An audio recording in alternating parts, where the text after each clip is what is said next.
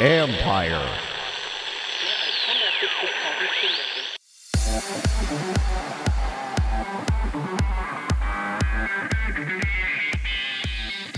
Once upon a time, coaches taught plays two dimensionally. Launched a product called 3D Playbook that takes your 2D diagrams and draws them and creates them in 3D. So you've now got a 3D image of what um, what that play is or what a potential play is that doesn't even exist. That's Bob White, former NFL player turned tech entrepreneur who saw a need to help coaches translate what they wanted to have happen on the field. This is the Future Sport Podcast. I'm Bram Weinstein.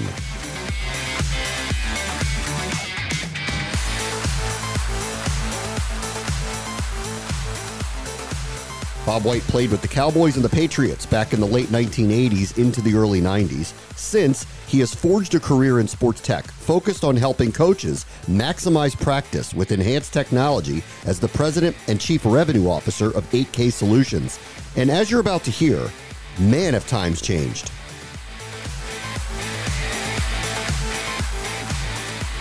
Our guest this week is Bob White. He's the president and chief revenue officer at 8K Solutions, which works with a number of teams across a variety of professional and collegiate major division sports and related to coaching and player needs. And it's a pleasure to have you, Bob. You've been doing this a long time, so I, am I'm interested to get your perspective of where sports and technology started and, where it's going.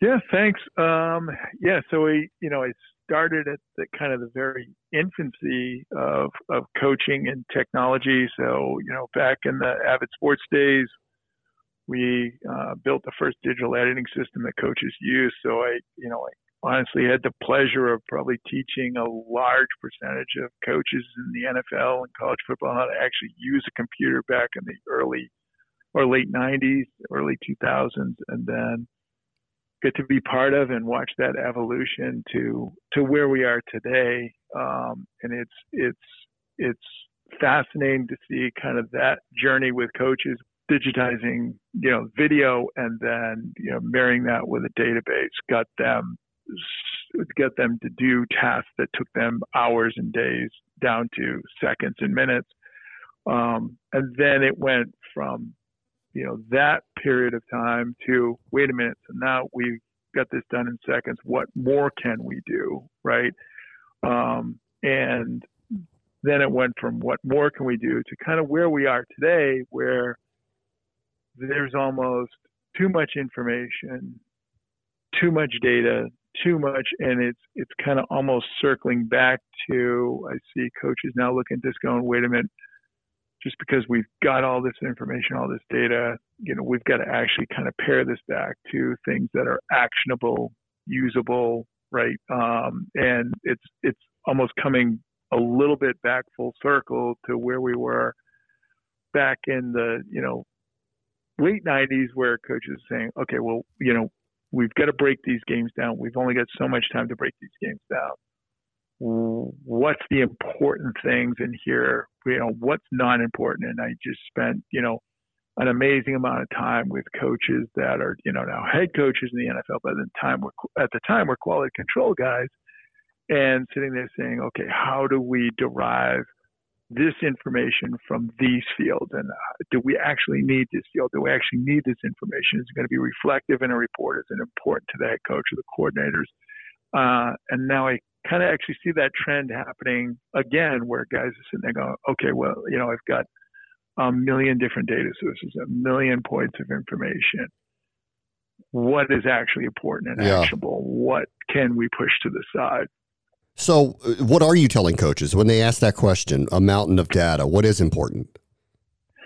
Yeah, so uh, you know, it's at at the end of the day, it's the the important things are truly those things that are actionable or reflect success, right? And um, you know, we you know we as a company we really tackle very hard problems for you know an elite group of customers that's actually a small market. So we at 8K end up tackling problems that other people um, look at it and go, wait a second, this is too small of a market to actually tackle this problem. And I'll, you know, I'll give you a couple of examples, right? So, Mastercam, which is one of our flagship um, products tackle tackle the issue of wait a second, I've got, I've got to you know I've got to shoot and videotape practice from you know a million different angles, and I've got to do that outside in bad weather conditions.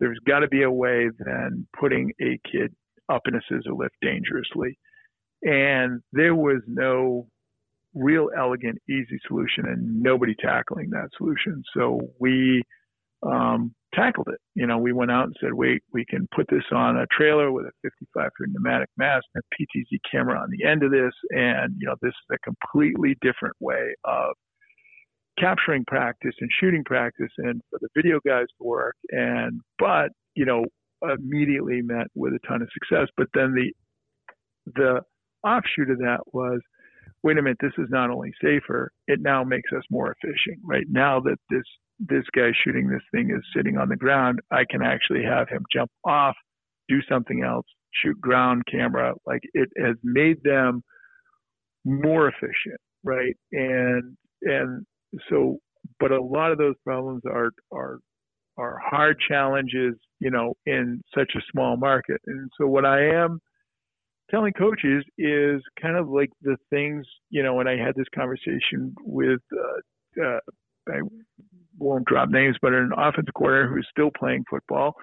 Um, and we were talking about, do you remember when we spent, you know, a, literally a 20 hour day going through takeoff sheets um, when he was a quality control coach and sitting there whittling down the number of things we could put on an eight and a half by 11 sheet of paper for the play by play because we could not physically fit all the information on there. So, and it's a, that's kind of what you guys need to do today is literally go back to that that philosophy of okay, what's the most important things and what's the things that are actionable out on the field and actionable for the players and actionable for the bulk of the players on the field because you cannot cram everything into a player's head without slowing them down, right? There's got to be a a point, a line in the sand that says, okay, they don't need to know all of this, right? Coaches need to know some of this, and then some of this information over here that's good to know, interesting information, not actionable, not relevant. Push it to the side, and if someday in the future we need that information, that will be great. But right now, it's just it's just an interesting data point. And at this point, you are looking at all actionable on field things and solutions for that. You're not talking about rest, recovery, biometrics, any of that type of stuff. Are you into that sports tech realm? Nope. When yeah, so we're we're kind of tackling the how do I do almost the the the the things that have been done for decades that need to still be done but are almost old school. So I will you know, I'll give you another example. So we launched a product called 3D Playbook that takes your 2D diagrams and draws them and creates them in 3D. So you've now got a 3D image of what um, what that play is or what a potential play is that doesn't even exist. And what that solution is is fixing is you've got you know generations and generations of coaches and players who have been taught with a 2D playbook. So I am looking at circles and squares yeah. from a bird's eye on a page, right? So that is the way it's been taught forever. That's the way coaches see plays, right? That is not the way players see plays, yeah. right? It's been it's been one of those things that's been this is the only way to teach this. We're going to draw this up on the whiteboard or the chalkboard back in the day.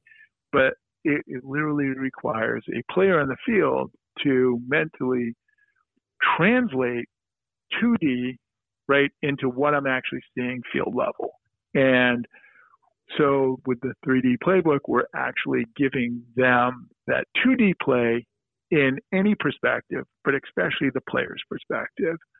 So you see the teams that are using like our walk-through wall technology, which is, you know, a big, gigantic 40 foot LED or projection screen that gives the players the perspective of video or the 3D playbook as they would see it on the field. And what we're really doing is bridging that gap between, okay, here's your playbook, here's us sitting in the meeting and we're going to go over this stuff and now we're going to go into the walkthrough room or we're going to or we're going to show this in the screen in the 3D image and that now is a more direct translation for a player of this is that play that we're going to run against these guys and but it's now in the perspective that you're going to look at them. You're going to now see these guys in their jerseys their uniforms their position labels exactly how we created and it also eliminates the you know this has gone on for a thousand years too is you're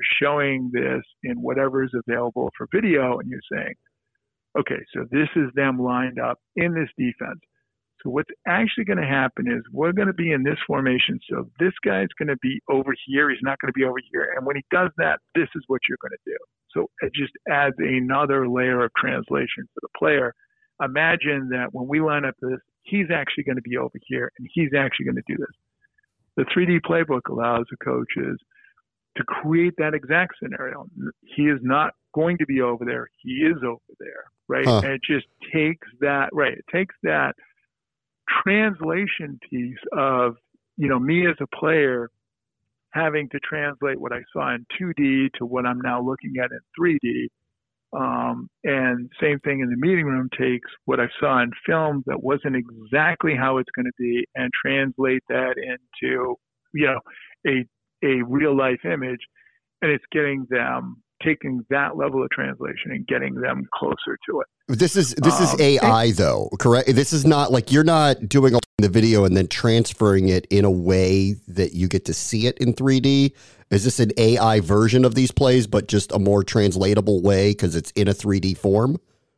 Yes, exactly. Got it. That's exactly it. Yep, that's exactly it. And then also helping, you know, those teams kind of bridge the gap of keeping, you know, the field time is precious no matter what. You know, in in in in college football, we're limited, you know, with the 20 hour rule. In the NFL, you're we're limited by CBA how long players can actually be on the field. And going back to the entire biometrics, I mean, I think what everybody has learned with you know the the advent of all of those resources is you know less is more you that's know right like, you know you know less is more in terms of players being on the field so it also allows those guys to uh, eliminate that need for kind of the old school you know, walkthroughs where, okay, let's get, you know, 11 scout team guys out there and we're going to hold up a card and those guys are going to pretend to do this. Yeah. And then, okay, we're going to walk through that, right? It just,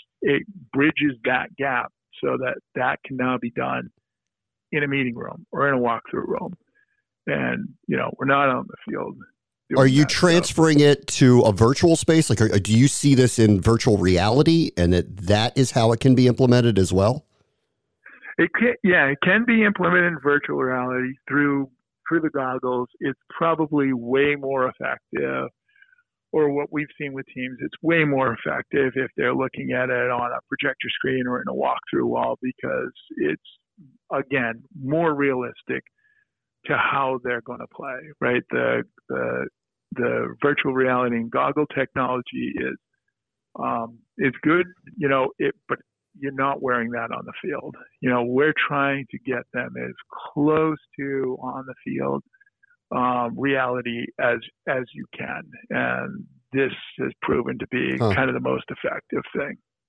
That's really cool. Um, your background, you played. You were a member of the Cowboys and the Patriots, right? Back in the late 80s into early 90s.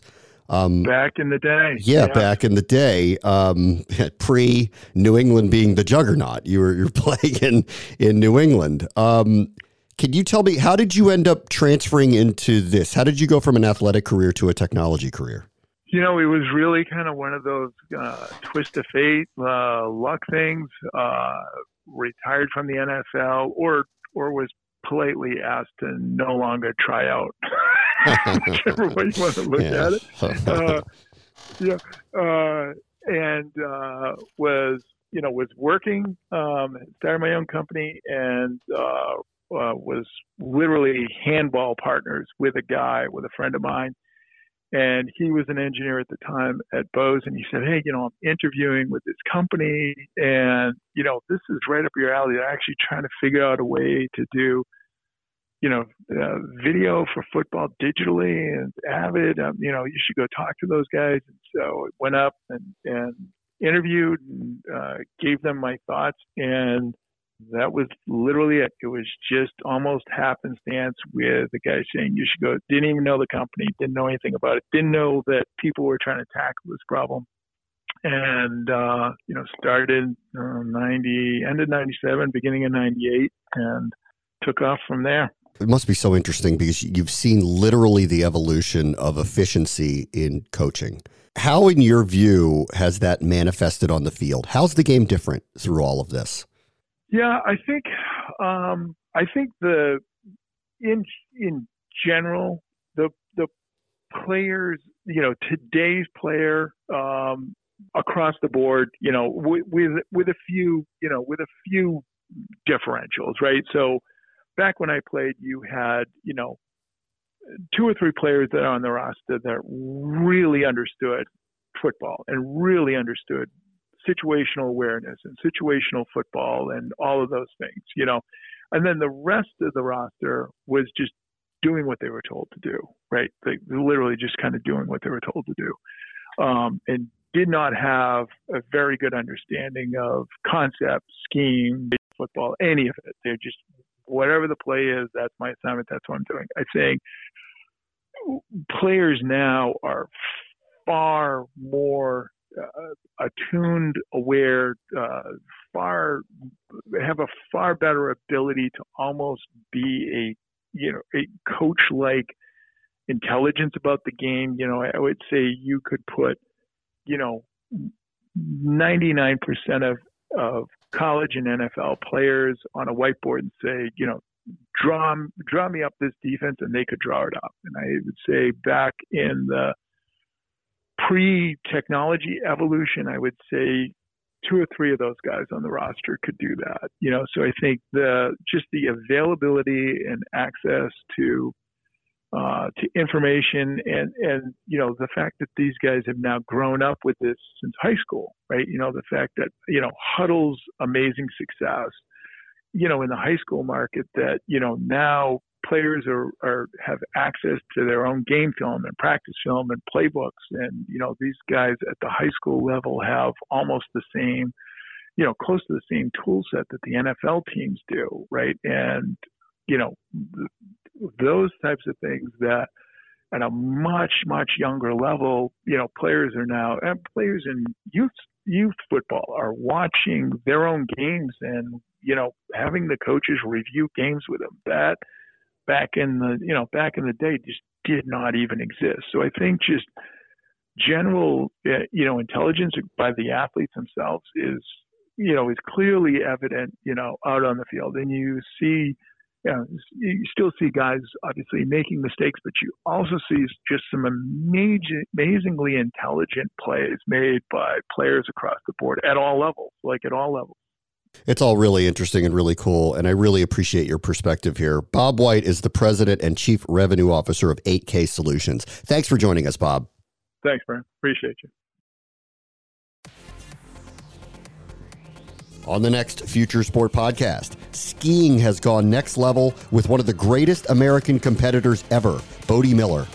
It's this incredible way of accumulating strength and endurance and blood volume and um, you know cardiovascular power without damaging your body. And everything I did throughout my training career was super abusive to my body. That was what ended, you know, and it's what ends most athletes' careers is not so much the competition, but the actual training to get ready for competition. And the former Olympian joins us to discuss his tech venture, Skio, that will help skiers of all levels access to information on how to train better. That will do it for this episode. As always, the future is now. This is the Future Sport Podcast. I'm Bram Weinstein. The Future Sport Podcast is brought to you by 3 Advance, developers of sports tech apps that are AI powered and UX focused. So, if you're looking to create some apps for your startup or your sports biz calls for some artificial or business intelligence, you should check out 3 Advance. They're incredible. Go to 3advance.com. That's the number 3advance.com.